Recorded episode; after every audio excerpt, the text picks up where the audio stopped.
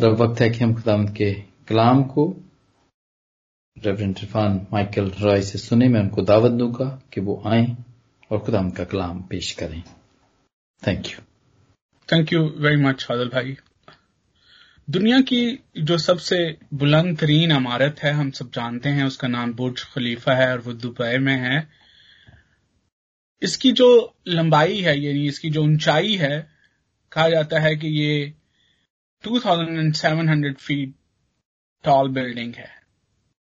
इसके 160 फ्लोर्स हैं और इसके अंदर जो एलिवेटर चलती है, वो कहते हैं कि it can go up to twenty forty miles per hour की स्पीड के साथ एलिवेटर जो है वो इसके अंदर चलती है। दुनिया का सबसे ज़्यादा जो, जिसको ऑब्जर्वेशन डेक डेक कहा जाता है यानी जहाँ पर लोग खड़े होकर बाहर का नज़ारा करते हैं। दुनिया का जो सबसे बड़ा डेक है वो भी इसी बिल्ड, बिल्डिंग पर है जिसको जो कि बुर्ज खलीफा की 124 में जो फ्लोर पर है। और फिर जो इसका जो सबसे बड़ा स्विमिंग पूल है highest swimming pool and highest and biggest swimming pool जो है यानी किसी भी ऊंचाई पर जो सबसे बड़ा स्विमिंग पूल हो सकता है, वो भी इसी बिल्डिंग में है और वो 76 फ्लोर पर है। इट्स अ जाइंट स्ट्रक्चर ना सिर्फ़ जाइंट स्ट्रक्चर है बल्कि वो टॉलेस्ट स्ट्रक्चर भी है।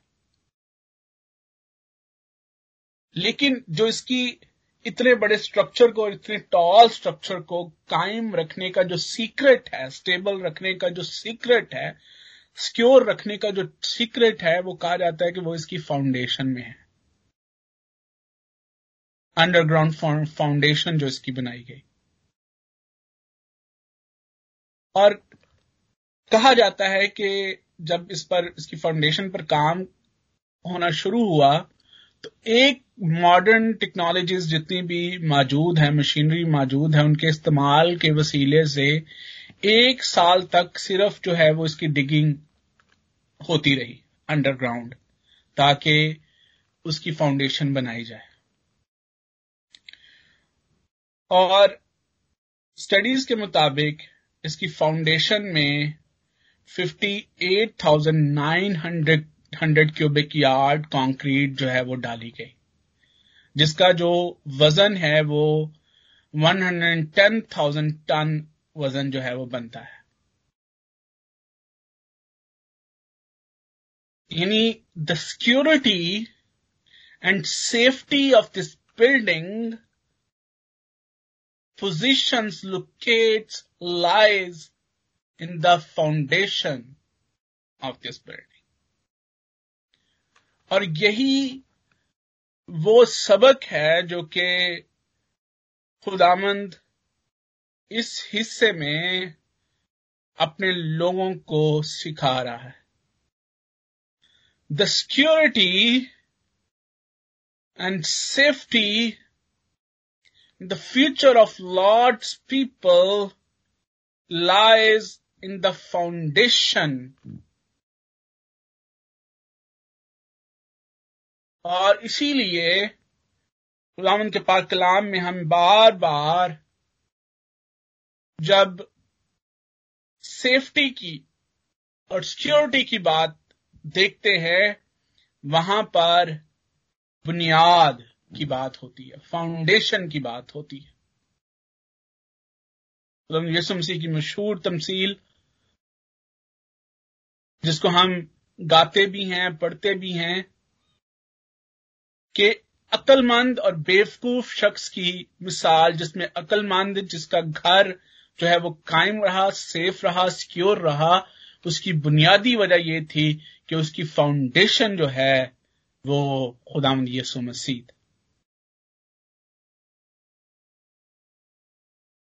इसी तरह से पुराने अहदनामा में हम बार बार खुदा को एक महकम बुर्ज एक एक महकम कले के तौर पर देखते हैं और उसकी वजह जो है वो बुनियाद का मज़बूत होना है।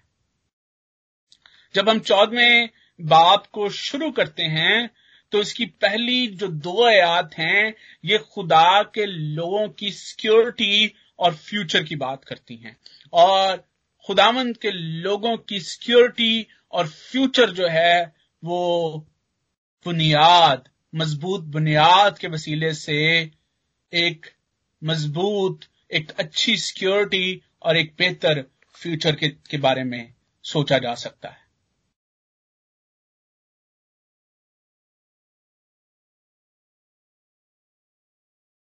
हमने पिछले बाब में भी देखा और इस बाब में भी हम देखते हैं कि यहाँ पर खुदा जो है वो ड्यूल तरीके से अपने मकासद को फुलफिल करता हुआ नज़र आता है।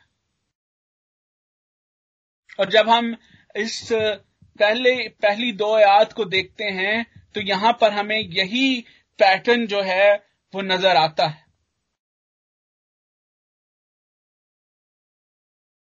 खुदा जो है वो लोगों के फ्यूचर की बात कर रहा है, सिक्योर फ्यूचर की बात कर रहा है, और इस सिक्योर फ्यूचर में, इस सिक्योर इस सेफ्टी से भरे हुए फ्यूचर में जो है वो खुदा किस तरह से काम कर रहा है, इट्स अ ड्यूल ड्यूल जो है वो हमें वर्क यहाँ पर नज़र आता है। यानी यहाँ पर हमें ड्यूल असेंबली नज़र आती है। यहाँ पर हमें divine assembly with human efforts के साथ ह्यूमन वर्क के साथ हमें डिवाइन वर्क भी नज़र आता है। लिखा है कि वो उनको उनके मुल्क में फिर कायम करेगा और परदेसी उनके साथ मिलकर रहेंगे और और लिखा है, दूसरी आय शुरू होती है, और लोग उनको लाकर उनके मुल्क में पहुंचाएँगे। That's how divine activity portrays here इलाही काम हमें इस तौर से यहाँ पर नज़र आता है। यहाँ पर हमें एक ब्लेंड नज़र आता है डिवाइन और ह्यूमन एक्टिविटी का। और मैं बार बार इस हिस्से में आपकी तवज्जो यही आपकी तरफ़ दिलाना चाहता हूँ कि खुदा अपने मकासद को पूरे करने के लिए वसीले इस्तेमाल करता है।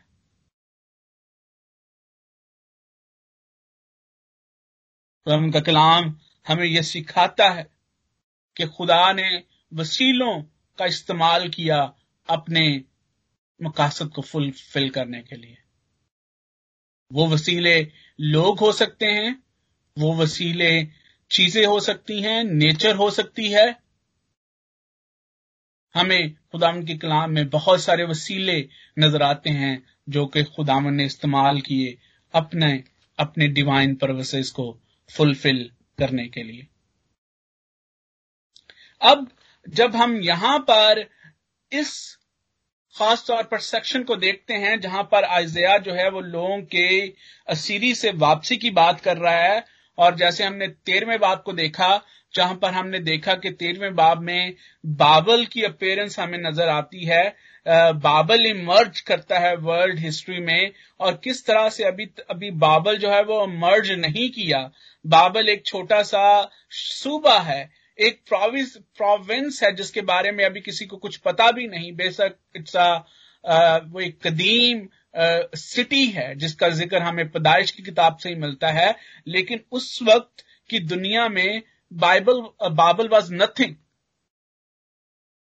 और फिर हमने उनतालीसवें बाब को देखा कि किस तरह से बादशाह को बाबल से जरा भी खतरा नहीं है। और जब बाबली वफ उसके पास आता है तो वो अपना सब कुछ उनके सामने खोल के रख देता है, क्योंकि वो इस हिस्किया ये नहीं समझता कि उसको बाबल से कोई खतरा हो सकता है। खुदा बाबल को वसीले के तौर पर इस्तेमाल करता है। वो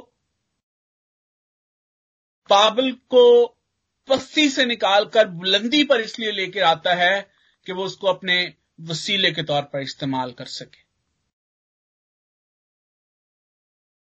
जब बनी इसराइल बाबल की सीरी में गए और यहाँ पर क्योंकि सीरी से वापसी की बात हो रही है, उस लैंड में दोबारा पहुँचने की बात हो रही है तो बाबल के फॉल के बाद जब मादी जो है पर्जियन जो है, वो वो आगे आते हैं, फारस आगे आता है मादी फारसी जो है वो सुपर पावर बनते हैं और अरतशता बादशाह की तरफ़ से, साइरस की तरफ़ से ये हुक्म जारी होता है, जिसको हम नहमाया और एजरा की किताब में पढ़ते हैं जो वापसी थी, असीरी से वापसी का जो सफ़र था और हैकल की दोबारा तामीर नौ थी, जब हम उसको देखते हैं तो हम देखते हैं कि वहाँ पर हमें इसकी इसकी अल्टीमेट जो है वो वापसी नज़र नहीं आती। ये जो बात यहाँ पर हो रही है चौदह बाप की पहली दो आयात में जो बाबल की असीरी से वापसी की बात आइजिया करता है इट्स नॉट फुली फुलफिल्ड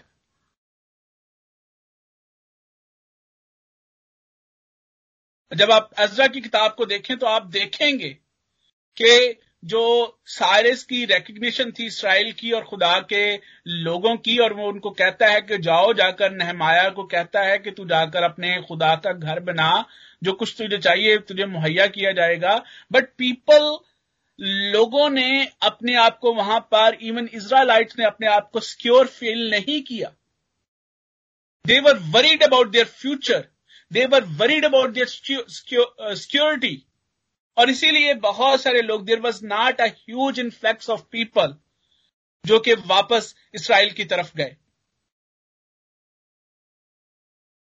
और इसीलिए हमें आ, उसके बाद इसराइल जो है वो बड़ी देर तक बतौर मुल्क इसराइल की कोई शिनाख्त हमें नज़र नहीं आती। देर वर डाउट लोगों के जहनों में अपने फ्यूचर अपनी सिक्योरिटी के बारे में डाउट मौजूद था। और बहुत सारे लोग जिस तरह से उस वक्त वो ऐसा बकिया था जिनकी बुनियादें मज़बूत थी जिन्होंने जिन, जिनकी बुनियाद जो है वो खुदा और खुदा के कलाम पर थी वो इस हकीकत को जानते थे कि आइजिया ना सिर्फ़ जो है ये यहाँ पर एक इंडिजनस जो है वो असीरी से वापसी की बात कर रहा है, बल्कि वो यहाँ पर एक डिवाइन जो खुदा का प्लान है, जो असीरी से वापसी है, वो उसकी बात कर रहा है। ना सिर्फ़ खुदा जो है यहाँ पर एक इंडिजनस इसराइल की बात कर रहा है, बल्कि खुदा यहाँ पर उस डिवाइन इसराइल की बात कर रहा है, जो कि वो फ्यूचर में जिसके बारे जिस जिस जिसके बारे में खुदा अपने लोगों को बता रहा है जिसकी बाउंड्रीज जो हैं जिस, जिसकी जिसकी जो जिसकी किंगडम का जो पैटर्न है वो खुदा ने नामे बाब में पेश किया।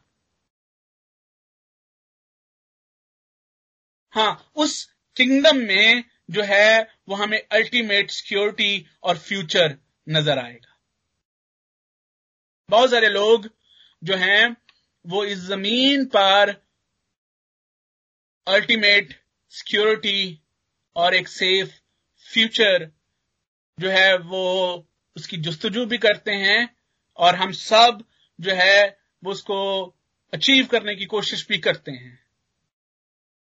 लेकिन खुदावन का कलाम हमें यह बताता है कि खुदा अल्टीमेटली तौर पर जिस सिक्योर फ्यूचर की और जो सिक्योरिटी की बात करता है, वो वो बादशाही है, जो कि उसके बेटे मसीह यस्सु के वसीले से कायम होती है। और वहाँ पर उस बादशाही के अंदर जो हमारा फ्यूचर है, वो सिक्योर है, और उसको कुछ जो है, वो जुम्बश नहीं है। यहाँ पर खुदा ने जब अजिया जो है वो इस चैप्टर को शुरू करता है तो वो यहाँ पर जो वर्ड इस्तेमाल हुआ, क्योंकि खुदामन याकूब पर रहम फरमाएगा। खुदा ने कंपैशन शो किया है जेकब पर, जो the household of Jacob. और यहाँ पर जो कंपैशन के लिए, रहम के लिए वर्ड इस्तेमाल हुआ है जब हम अबरानी ज़ुबान में इस वर्ड को देखते हैं तो ये इंडिकेट कर, करता है a highly charged devotion of a mother यानी जो एक माँ का रहम या कंपैशन अपने बच्चों के लिए होता है उसको ये ये ज़ाहिर करता है। और अगर हम ये कहें कि इस कंपैशन की इस रहम की वजह क्या है तो हमें इससे बढ़कर कोई सॉलिड वजह नहीं हो सकती क्योंकि वो माँ है और वो उसके बच्चे हैं। और यही कॉन्सेप्ट आइजिया यहाँ पर पेश करता है कि God chooses Israel he implemented his choice it was not based on any merit और मैं बार बार इसका ज़िक्र कर रहा हूँ। दैट्स अ ग्रेस कि खुदा ने इसराइल पर रहम किया, उसको प्यार किया, इसराइल को अपने लिए चुना, और इसकी वजह क्या है? He love because he loved उसने अपनी गुड विल और गुड प्लेयर में इसराइल को अपने लिए चुना। अगर आप इस्तना की किताब उसके सातवें वापर उसकी सातवीं आयत को पढ़ें तो यहाँ पर आपको यही कॉन्सेप्ट जो है, वो नज़र आएगा। न सिर्फ़ उनको चुनता है, बल्कि शुरू ही से खुदा ने उनको चुना और उनके सामने एक सिक्योर फ्यूचर का खुदा, उनके एक एक ट्रेडिशनल जो एक्सप्रेशन खुदा ने चुनने के बाद इसराइल को बख्शा, वो एक ऐसी लैंड था, एक ऐसी जगह है, जहाँ पर खुदा, उनका फ्यूचर जो है वो सिक्योर होगा। और बेशक इंडिजिस जिसने वर्ल्डली जब हम देखते हैं तो वो मुल्क मौदा, जिसका ज़िक्र बार बार पुराने यादामे में हमें मिलता है, जहाँ पर खुदावन अपने लोगों को लेके गया, असीरी से निकालकर, इजिप्ट की असीरी से निकालकर, मिस्र की असीरी से निकालकर, और वो जगह जिसका खुदा ने उनसे वादा किया, वो जगह उनको अता की, और अब जब हम बाबली असीरी से वापसी का का सफ़र देखते हैं तो यहाँ पर खुदा एक फिर लैंड की बात करता है, उस जगह पर, उस मुल्क में ले जाने की बात करता है और एक सिक्योर फ्यूचर की बात करता है, लेकिन उसके साथ साथ हमें अब ये बात नहीं भूलनी चाहिए कि अल्टीमेट सिक्योरिटी और अल्टीमेट सिक्योर फ्यूचर जो है वो इस ज़मीन पर नहीं, बल्कि उस आसमान पर हमारे लिए मौजूद है। हमें इसराइल की ज़िंदगी से, इसराइल की तारीख से जब हम इस तारीख को देखते हैं तो फिर हमें पता चलता है कि ना तो मुल्क कनान जो है वो उनका उनका सिक्योर फ्यूचर था वहाँ पर, और ना अभी भी जो है वो मुल्क जो है वो उनका सिक्योर फ्यूचर है, बल्कि खुदा एक ऐसी किंगडम की बात करता है, जिसकी कोई इंतहा नहीं है, और वो किंगडम सिर्फ़ और सिर्फ़ उसके बेटे मसीह यस्सु के वसीले से हमें मिलती। यहाँ पर वर्ड जो बेटी ने पढ़ा है, इस्तेमाल किया है, वो है इमिग्रेशन जो भी उन्होंने वर्जन इस्तेमाल किया है, उनमें उनमें इमिग्रेंट्स का वर्ड इस्तेमाल हुआ है। अब अब कॉन्सेप्ट यहाँ पर देखें कि किस तरह से खुदा जो है वो उस किंगडम को हमारे सामने पोर्ट्रे कर रहा है उस लैंड को उस फ्यूचर लैंड को जो कि प्योर लैंड है उसको किस तरह से हमारे सामने पोर्ट्रे कर रहा है वो भी उसके साथ साथ आपको नज़र आएगा। और हम जानते हैं we are very well aware यहाँ पर भी यूएस में भी और यूके uh, में भी कि इमिग्रेंट्स का क्या मतलब है? इमिग्रेंट टर्म जो है वो किस तरह से इस्तेमाल होती है। और यहाँ पर जो परदेसी के लिए अबरानी ज़ुबान में लफ्ज इस्तेमाल हुआ है, उसका तर्जमा किया गया है एलियन। और एलियन जो वर्ड है जब यूएस में हमारी वीज़ा कैटेगरीज की जाती हैं और जो इमिग्रेंट वीज़ा जब जो जब आपको मिलता है, जब आपको इमिग्रेंट नंबर मिलता है, उसको हम लोग ए नंबर कहते हैं। एलियन नंबर यानी ये वो लोग हैं जो कि यहाँ से नहीं हैं, बल्कि ये लोग हिजरत करके यहाँ पर आए हैं। ये हम में से नहीं हैं, लेकिन क्योंकि अब ये यहाँ पर आ गए हैं और हमारे लॉ में ये शामिल है कि हम इनको पॉलिटिकली और हर हर लिहाज से सिक्योरिटी जो है वो देंगे और ये हमारे साथ यहाँ पर इसी तरह से रहेंगे जिस तरह से हम यहाँ पर रहते हैं how God how is he expanding his plan of his son's kingdom.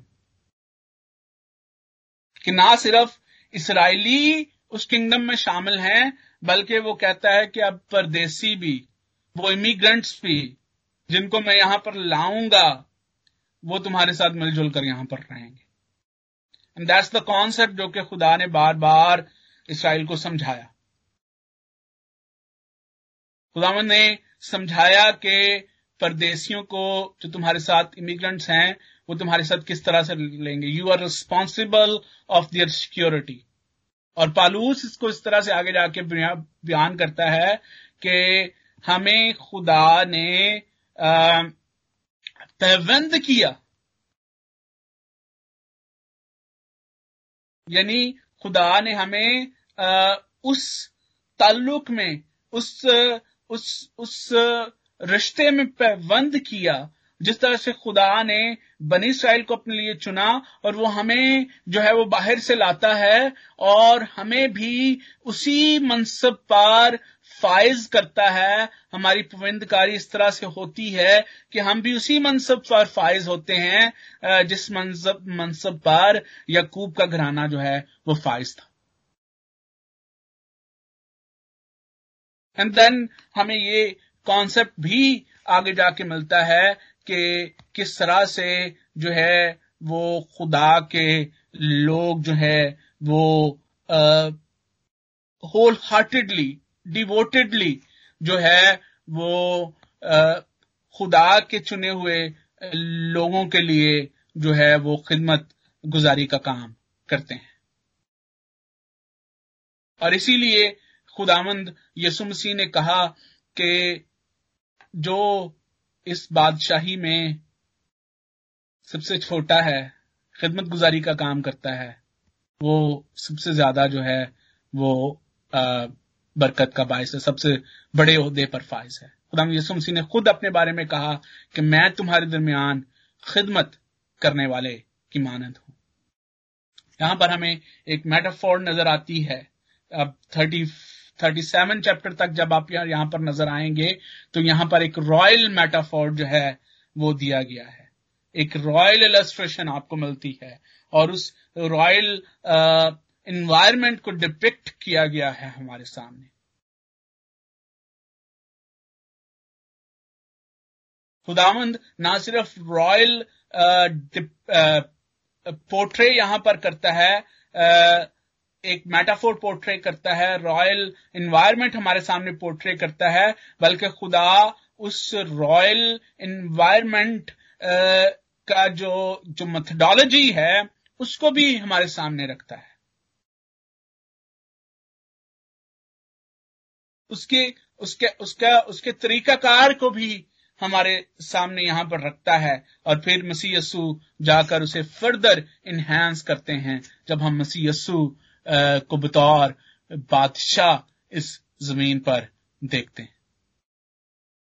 यहाँ पर इस हिस्से में खास तौर पर जब हम आगे चल के तीसरी आयत से देखते हैं तो हमें ना सिर्फ़ जब हमने तेरहवें बाप को देखा तो हमें खुदा किस तरह से बाबल को चुनता है और फिर बाबल उसके बाद जैसे ही हम देखते हैं कि असूर जो है वो बनी इसराइल की तरफ़ जो है, वो रुक करते हैं। उनकी जो मार का आराई थी वो बनी इसराइल की तरफ़ माइल होती है, वैसे ही उनका जो है वो डाउनफॉल शुरू होता है, और जैसे ही असूर का डाउनफॉल शुरू होता है, वैसे ही बाबल का जो है वो अरूज जो है वो स्टार्ट होता है, और फिर जब खुदा बाबल से अपना काम ले लेता है, और जिस तरह से असूरियों ने बजाय इसके के खुदा के मतहत होने की, ये सारा कुछ जो कि उनके हाथ से हुआ इसको खुदा के साथ मंसूब करते। उन्होंने हम देखते हैं कि हमने पढ़ा हमने असूर के बादशाह के दिल को पढ़ा और वही जो है वो तरीका वही जो है वो स्पिरिट हमें बाबल बाबलियों में नज़र आती है। जो कि खुदा को क्रेडिट देने की बजाय जो है वो सारा क्रेडिट जो है वो खुद आ, आ, लेते हैं और इसके बाद उनकी जो है वो हमें डेवलिश जो है वो डिजायर्स खुदा भी पोर्ट्रे करता है यहाँ पर।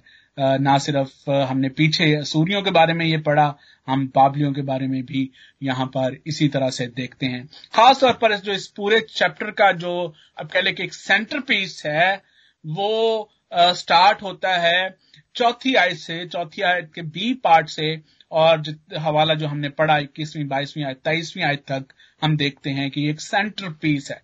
इसको जो स्कॉलर्स जो हैं वो ये, इसको कहते हैं कि this is the song of the fallen king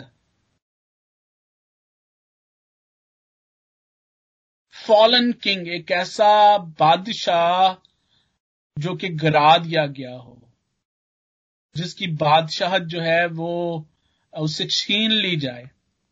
ये ये एक फॉलन किंग का जो है वो सॉन्ग है। और जब हम चौथी आयत से चौथी पार्ट चौथी आयत के बी पार्ट से लेकर तेईसवीं आयत तक पढ़ते हैं तो हमें खासतौर पर चार सेक्शन हम इसके कर सकते हैं। पहला सेक्शन, चौथी आयत से लेकर आठवीं आयत तक, जिसमें हमें एक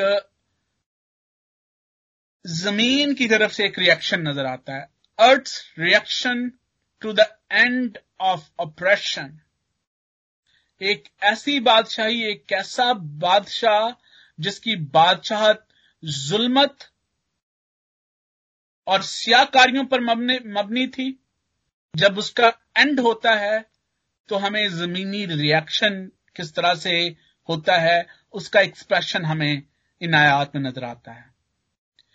फिर हमें नज़र आता है कि जब वो बादशाह जो है वो पाताल की तरफ़, कबर की तरफ़, शेओल की तरफ़ सफ़र करता है। वहाँ पर उसकी अराइवल होती है।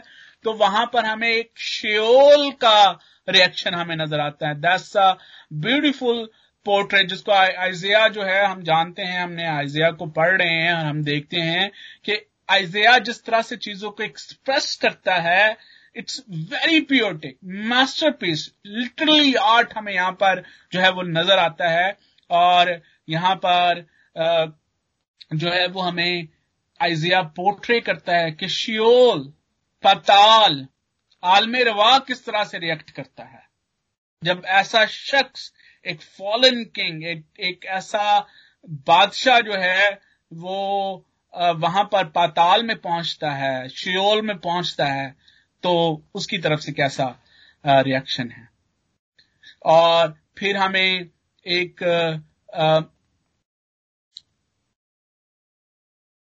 जो पताल की तह से कैसी बातें उस शख्स के लिए उठती हैं, हमें वो नज़र आता है जब हम ग्यारहवीं आयत से खास तौर पर लेकर सोलहवीं आयत तक पढ़ते हैं।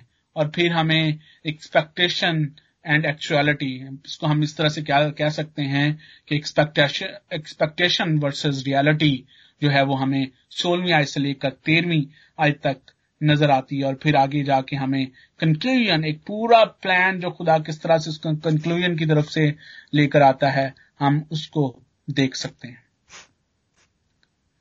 खास तौर पर मैं चंद बातें हैं जो कि आपके सामने इस चैप्टर में से रखना चाहता हूँ, जो हमारे लिए काबिल गौर हो सकती हैं और हम उनसे सीख सकते हैं। जिस तरह से मैंने पहले कहा कि आइजिया यहाँ पर एक ये एक, एक सॉन्ग है एक पोइम है जो कि जिसको टाइटल दिया, जाता है the song of the fallen king और खास तौर पर इस पोइम में इस सॉन्ग में जो एक खास हिस्सा है जिसको हम ये कह सकते हैं कि इमेजिनेटिव विज़िट टू शियो ये जो इमेजिनेटिव विज़िट टू शियोल है, ये प्रेजेंट करते हैं हमारे सामने central truth central Old Testament truth about the dead or the death मैं वर्ड आपके सामने इस्तेमाल कर रहा हूँ शियोल आपने पहले भी ये वर्ड सुना होगा। What is Sheol?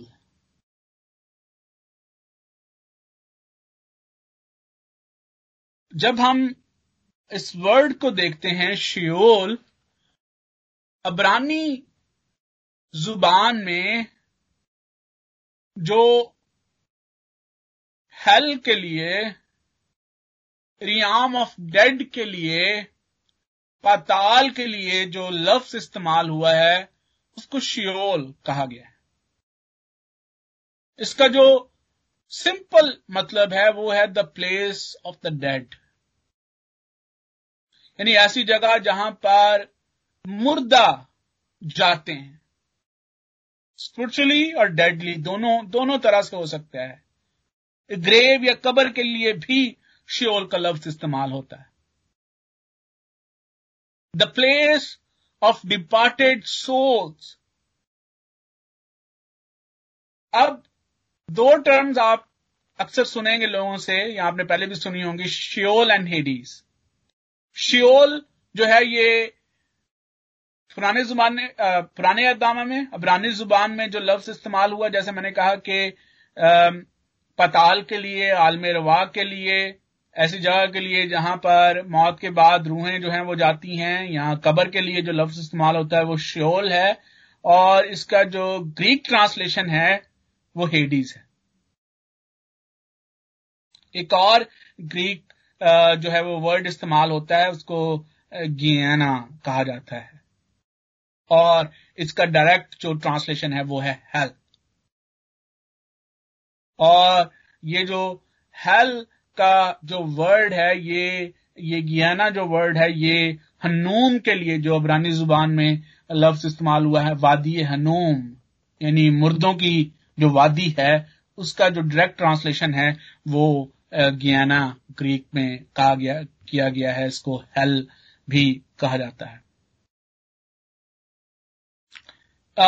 एक जो स्कूल ऑफ़ थॉट है वो ये मानता है कि जो शियोल या हेडीज है पुराने पुराने अदनामे में शियोल और नए अदनामे में हेडीज जो वर्ड है ये एक ऐसी जगह को ज़ाहिर करता है एक ऐसी जगह के बारे में बताता है जहाँ पर जो है वो आ, जो रूहें हैं मरने के बाद आ, जो है वो रूहों को रखा जाता है रूहें वहाँ पर होती हैं आलमरवा में जहाँ पर वो अपनी फाइनल रेजरेक्शन के बारे में, या फाइनल जजमेंट के बारे में रह, वहाँ पर रहकर वो उस फाइनल जजमेंट और फाइनल रेजरेक्शन का वेट करती है। This is one school of thought और ये स्कूल ऑफ़ थॉट जो है वो ये मानता है कि ये वो शियोल या हेडीज या गियाना वो जगह है जहाँ पर जो है वो, जो अनगॉडली पर्सन है, उनकी रूहें जो है वो मौजूद क्योंकि जो जो रास्तबाज हैं, जो ईमानदार हैं, उनकी जो रूहें हैं, वो डायरेक्टली खुदा की हजूरी में जाती हैं, और ये हिस्सा जो है आलम रवा का, इसको हेमन कहा जाता है। पैराडाइज। या बाप इब्राहिम की गोद। और खुदा यसु मसीह ने भी इसी तरह से उस डाकू को कहा कि तू आज ही मेरे साथ फरदौस में होगा। यानी, ये स्कूल ऑफ़ थॉट ये कहता है कि ए आलम रवा का जो एक पार्ट है वहाँ पर जो है वो आ, ऐसी रूहें मौजूद हैं अनगार्डली पीपल और जो दूसरा पार्ट है वो उन जो ईमानदार रूहें हैं उन पर मुश्तमिल है। और खुदाम यसु मसीह ने जो अमीर आदमी और गरीब लाजर की तमसील की आ, कही बताई उसमें हमें ये डिफ्रेंसिएशन वाज तौर पर नज़र आती है।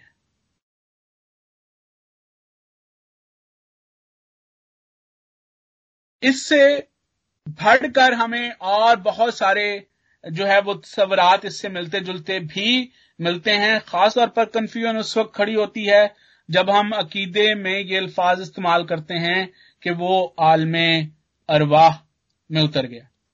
और फिर इफ्तियों के चौथे बाप और पत्रस के खत में जब वहाँ पर ये अल्फाज इस्तेमाल हुए हैं कि वो नीचे के इलाका में भी गया और फिर पत्रस उसको कहता है कि उसने जाकर कैदी रूहों में मुनादी की और वहाँ से वो जितने, जितनों ने वो उनको अपने साथ ले गया। यहाँ पर आकर कंफ्यूजन पैदा होती है जब लोग टैक्स से पूरी तौर से वाकिफ नहीं होते और जब लोगों की बुनियाद खुदा के कलाम के बारे में मज़बूत नहीं होती और वो सतई बातों पर गौर करते हैं तो फिर ऐसे मसाइल जन्म लेते हैं कॉन्ट्रोवर्सीज जन्म लेती हैं और ऐसी तालीम सामने आती है जो कि मुश्किल का बायस बनती है। जब हम रसूलों के अकीदे में ये अल्फाज जो कि प्रेंथसिस में लिखे गए हैं कि वो आलम अरवा में उतर गया, इसके बारे में जो कॉन्ट्रोवर्सीज हैं उनका ज़िक्र मैं भी मैं आपके सामने करता चलूँ। थोड़े थोड़े अल्फाज में और खुदा ने मौका दिया तो हम डिटेल में उस पर बात कर सकते हैं कि पहली बात तो ये है कि ये आ, रसूलों का कीदा जो है ये बाइबल नहीं है। क्लीसिया ने इब्तदाई क्लीसिया ने इसको तरतीब दिया और इसको तरतीब देने की ज़रूरत उस वक्त महसूस हुई जब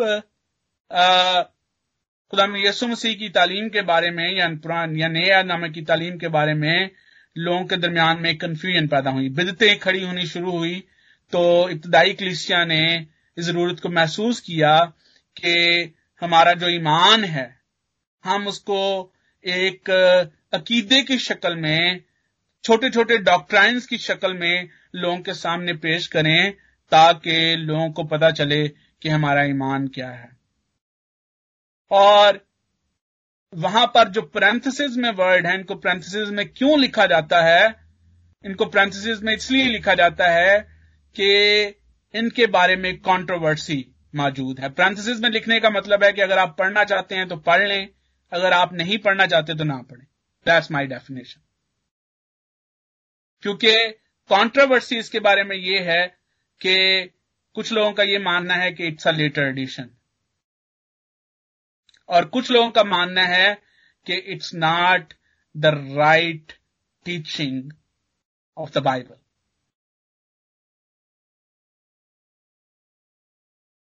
खुदाम यसु मसीह ने सलीब पर कहा इट इज़ फिनिश्ड जो काम भी मसीह यसु ने नजात के बारे में करना था, उसने सलीब पर उस काम को किया। और उस सलीबी कफारे के वसीले से सबने नजात पाई। वो चाहे पुराने ऐदनामा के ईमानदार थे या नए ऐदनामा के ईमानदार थे।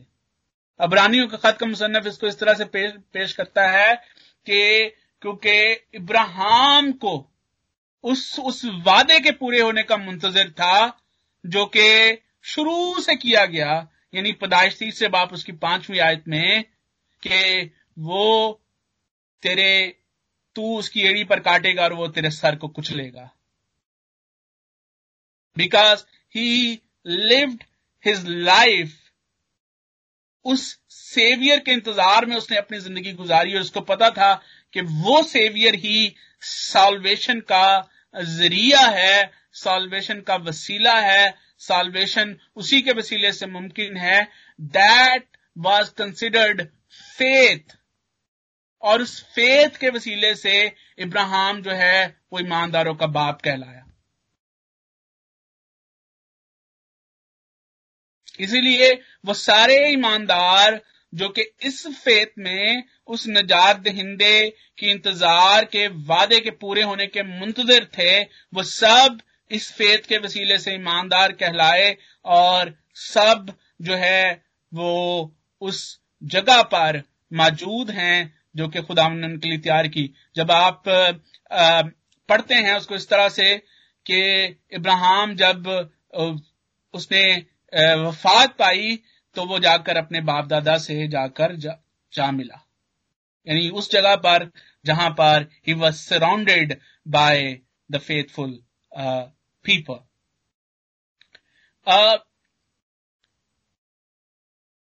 अब जो पालूस और पत्रस जो इसको बयान करते हैं, उसका लुबे लबाब ये है कि they are not talking about कि यसु मसीह जो है वो एक्चुअली जो है वो हेल में he was descended into the into hell बल्कि वो ये बात करते हैं कि उसने उन उन रूहों को जो कि अपने अपने गुनाह की वजह से, जो पताल की मुंतजर थी या जिनका जिनकी डेस्टिनेशन जो है वो हेल थी उस कफारे ने उनको भी जो है ये चांस बख्शा कि वो आ, जो है वो उस फरदौस में जिसका वादा खुदा मसीह उस डाकू के साथ करता है वहाँ पर पहुँचे। मजीद इसके बारे में बात कर सकते हैं लेकिन मैं टेक्स्ट पर दोबारा आऊँगा। चंद एक इसबाक हैं जो कि हमें सीखने की ज़रूरत है। पहला सबक के the dead have a state of consciousness in the in the in the Sheol यानी जो ये मौत के बाद सेल्फ आइडेंटिटी का कॉन्सेप्ट मौजूद है। यसु मसीह मौत को इस तौर से माफ़ कीजिएगा, बाइबल मौत को इस तौर से नहीं पेश करती कि मौत के बाद सब कुछ खत्म हो जाएगा, बल्कि मौत को एक जो है, वो चेंज ऑफ़ प्लेस और चेंज ऑफ़ स्टेट के तौर पर बयान किया गया। फिर is a continuity of personal identity बल्कि मौत और आलम रवाज श्योल जो कुछ भी आप कहना चाहते हैं इसको हम ये कह सकते हैं कि is the place where all the dead live.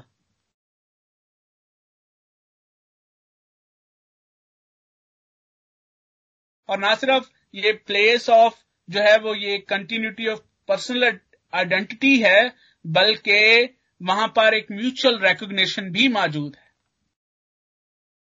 और जब हम उस किंग के अराइवल को हम जब हम देखते हैं ग्यारहवीं आयत को जब आप पढ़ें ग्यारहवीं आयत से पीछे और फिर आप आ, इसको आ, आप सोलहवीं आयत तक पढ़ें तो वहाँ पर हम देखते हैं कि वो जो द फॉलन किंग जो है वो जब वहाँ पर पहुँचता है अराइव करता है तो जो दूसरे लोग हैं वहाँ पर वो आ, उसको रिकग्नाइज करते हैं।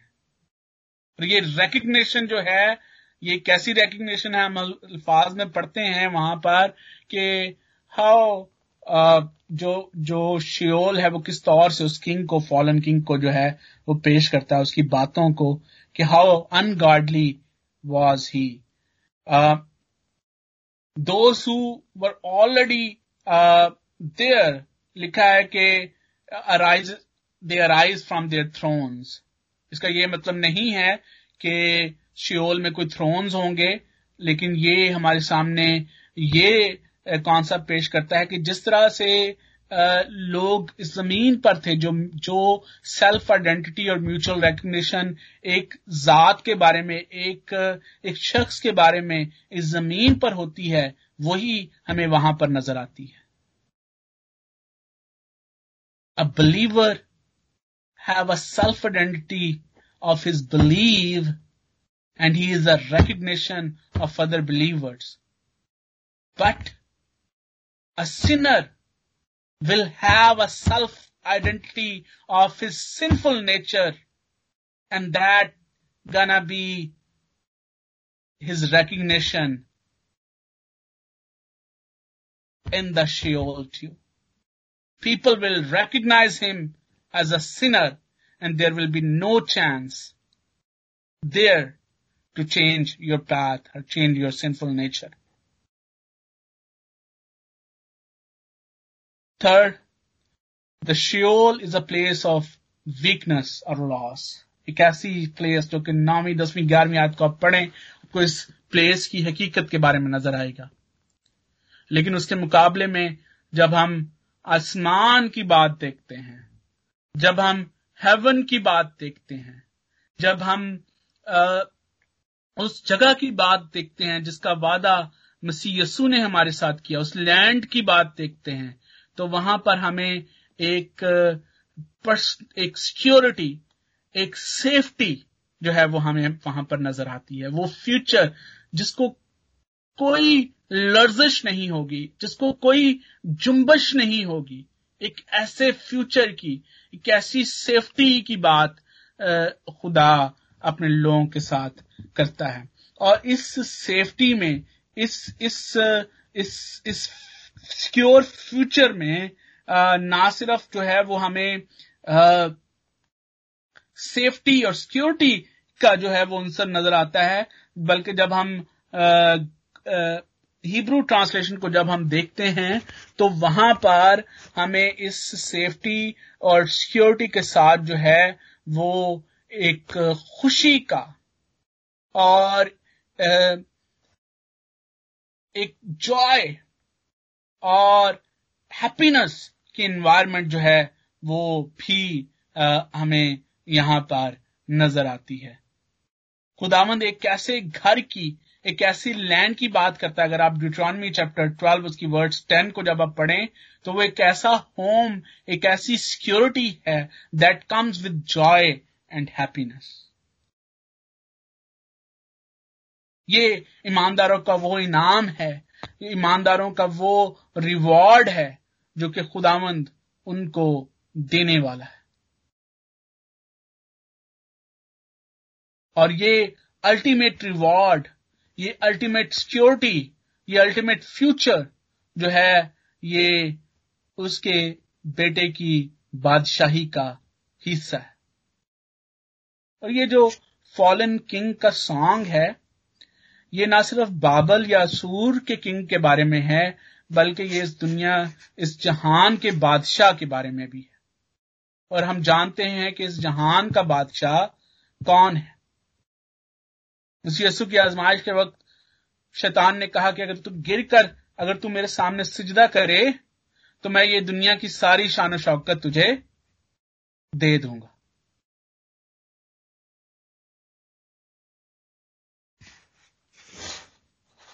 खुदा किस तरह से दुनिया के बादशाहों को, जहान के बादशाहों को ट्रीट करता है? और उसके मुकाबले में बेशक जो खुदा के लोग हैं, जिनका बादशाह मसीह यसू है, उनकी ट्रीटमेंट जो है, उसमें सिक्योरिटी उसमें सेफ्टी उसमें जॉय उसमें हैप्पीनेस शामिल दैट्स द डिफरेंस और एक्चुअलिटी जिसको मुकाशफा की किताब में इस तौर से पेश किया गया है कि जो ईमानदारों का रिवॉर्ड है, वो नया आसमान और नई ज़मीन है। वो नया यरूशलेम, वो शीशे के फ्लोर की मानद चमकता हुआ दरिया। ये वो रिवॉर्ड है जो कि खुदा के लोगों का रिवॉर्ड है। जहाँ पर ना आहो नाला न मातम, न रंज न गम, न दुख। Everything is perfect over the और उसके मुकाबले में इस जहान का बादशाह और उसके सारे फॉलोवर्स जिनको वहाँ पर फेंका जाएगा, जहाँ पर हमेशा आग और गंधक से जलने वाली झील और जहाँ पर रोना और दांतों का पीसना होगा। खुदावंद, इस सिक्योर फ्यूचर के लिए, जिस, जिसमें खुदावंद, जिसके लिए खुदावंद ने हमें चुना है, हम खुदावंद की शुक्रगुजारी करते हैं और इस बड़ी बरकत के लिए सारा जलाल उसके बेटे मसीह को देते हैं। खुदावंद, इस कलाम के वसीले से आपको बरकत बख्शे। आमीन।